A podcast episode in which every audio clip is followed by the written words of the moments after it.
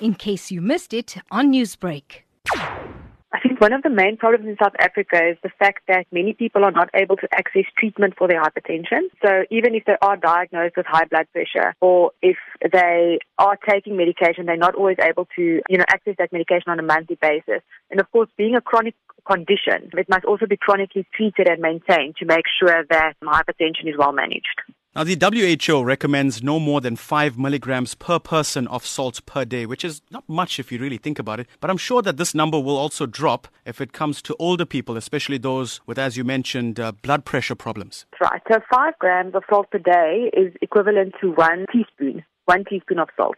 And it's very easy to consume the salt without even adding any discretionary salt to your food. Because if you consider the amount of processed food people use in their cooking, you know, tinned foods, any a sachet, for example, that you just add to when you're creating a sauce, breakfast cereal, bread, all of these ingredients already contain hidden salt. So it's really very easy to consume more than the recommended amount of salt on a daily basis without adding salt at the dinner table. A point you mentioned there was hidden salts. Maybe if you can discuss that a bit more with us, because we do understand that many of our popular processed foods here in South Africa do contain salt that our consumers aren't aware of. Yes, that's correct. And a good rule of thumb, if you are going to buy ingredients that are not fresh, so fresh ingredients would include fresh fruit and vegetables and also meat that hasn't been processed in any way. A sausage, for example, would be a processed meat. Bologna, for example, is a processed meat. Vienna's processed meat. All of those ingredients have added salt to them. And fresh meat, like chicken, for example, can be injected with brine.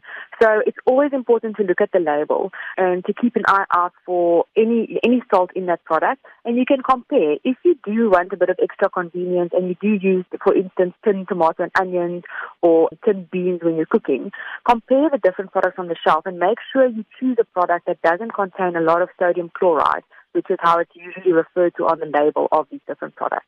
We know that Pharma Dynamics, in partnership with the Heart and Stroke Foundation, have launched an online pocket guide that contains salt charts for various food groups. So it's a great idea.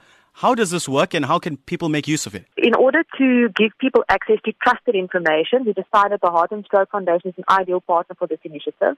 And these salt charts contain various different ingredients. So we've looked at food categories such as grains and bakes, savory snacks, herbs and spices, condiments, and even takeaways and fast food. So these salt charts can be downloaded from the Cooking from the Heart website. That's cookingfromtheheart.co.za.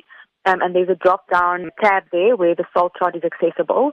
And a great way to use this, and also one of the main reasons why we decided to, to create these salt charts, is because people who struggle with hypertension often cut out entire food groups because they're not sure what is safe to consume.